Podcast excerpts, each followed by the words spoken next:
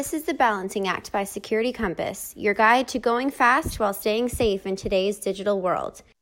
Hello, everybody, and welcome to our podcast today. We've got our guest, Mark. Mark, welcome. Thank you. Really appreciate the uh, invite.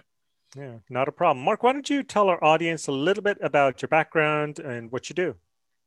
Yeah. Um, so I'm a lead cybersecurity architect at Microsoft. Um, so I spend a lot of my time building reference architectures, uh, security strategy guidance, uh, guidance on how security should be working with business leaders, um, all sorts of stuff there. And um, uh, you know, as, as, you know through our open group work, I'm also the co-chair of the Zero Trust Architecture Working Group uh, at the Open Group. Fabulous. Sounds good. It's just great to have you with us. Uh, speaking of reference architectures, so there's a lot of uh, m- uh, movement in the industry now to produce these reference architectures as a way of trying to bring together multiple stakeholders and tie that into business value across the enterprise. Can you talk a little bit about this trend that's sort of happening out there? Oh, yeah. Um, I'm honestly not that surprised because we're really in this period of transformation, right? We've got the digital transformation of the business, the cloud transformation of the technology stack, and we've got the zero trust transformation of the security world. And so all these transformations are happening at the same time. And of course, when everybody's on their back foot and confused and it's a new thing, people need to get on the same page. And that page is often the architecture that kind of explains it visually. Okay, this is how this is going to fit, these things are going to connect. And so that really becomes a great visual language to help people understand context, you know, along with, you know, the written word of policies and standards and, and the like. So I'm, I'm honestly not surprised at all. I, I found that people are really hungry for this kind of clarity.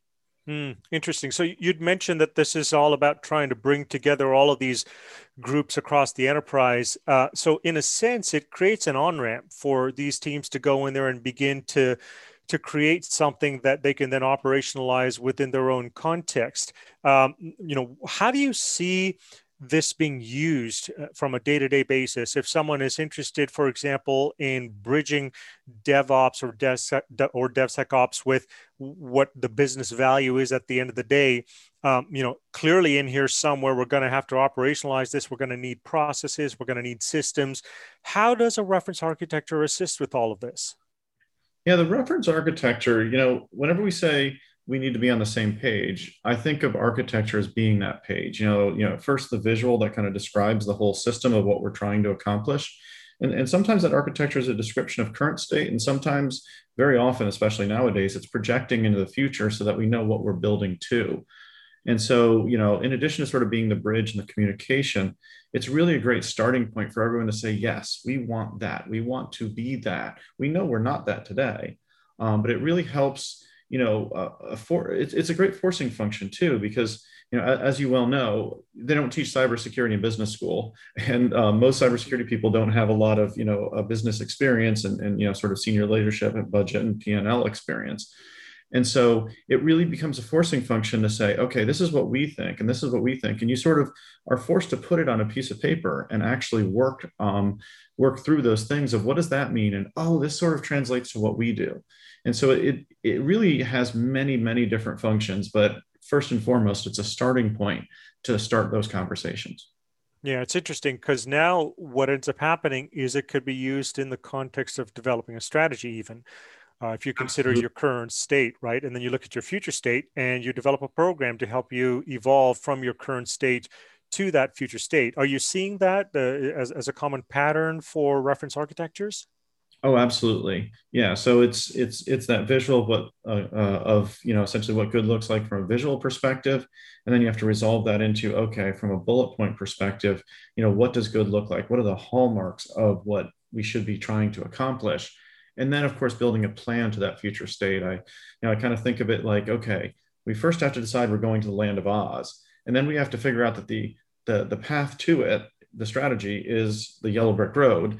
And then we have to actually take that journey you know? So there's this sort of multi-stage process and and the architectures are such a key part of that in addition to you know the strategic elements as well. So they all really go hand in hand Hmm, that's interesting. Let's kind of project out a little bit, Mark. Let's mm-hmm. let's look at uh, you know 18, 24 months from now. Uh, reference architectures are emerging to help us to try to tie together the business and technical stakeholders in the context of security. Mm-hmm. Where do you think this is all going if you had to kind of crystal ball this 18 to 24 months out? well, if you ask me any question about the future right now, it's going to be very hard to separate from the present and what will likely continue in the future, which is this huge set of um, extortion and ransomware attacks. Um, so, what I see that is just increasing the pressure on organizations to get better um, because the profit model is really driving um, uh, all these best practices forward. So some of it's going to be we're doing it correctly on the right path. Some of it's just get something out there quick because we're in pain today. So I just see all the things that we're doing today and all these trends of you know doing the zero trust piece and, and aligning it with cloud and aligning it with the digital transformation. I just see that intensifying and getting denser as you know security just keeps pounding its way to the top of the priority list um, because of that profit model. I mean, the reality is, is these gangs are starting to rival the budgets of nation states right now because of their profits. Um, and so they can buy zero days and do all sorts of crazy stuff. And um, we're just expecting a lot more intensity on the things that we're seeing, the best practices that we're seeing today. Hmm, that's interesting. Mark, is there anything else that you would like to express to our audience? Uh, anything about the work you do or anything else uh, that maybe we haven't talked about? Yeah, I mean, uh, one thing I would encourage your audience to check out, we, uh, you know, when we publish security guidance at Microsoft, we we don't do like you know registration walls and paywalls and stuff. We pretty much publish it openly on our doc site. Um, and so there's two recent ones that we've released that would probably be very interesting to your audience. Um, the first is our cybersecurity reference architecture. Um, and again, this is you know Microsoft's reference architecture of what we have learned good looks like across our customers from our internal experience. And then we've also done uh, something similar at the program level for you know how would you structure a program? Uh, very closely aligned to the, the open group zero trust components you know of access control security operations et cetera et cetera. So we've we've definitely uh, we've invested in both that program level as well as that sort of technical architecture level um, including some you know people diagrams and what are the jobs to be done. Um, and if you're familiar with the, the NIST NICE framework, it's sort of like a, a, a operating at about that level of what you know good looks like what are the jobs to be done kind of thing. And so definitely encourage your audience to check those out because we found that they're uh, quite useful you know for business leaders and technical leaders architects alike. Wonderful. That's great. Mark thank you very much for your time. Appreciate it. Thanks.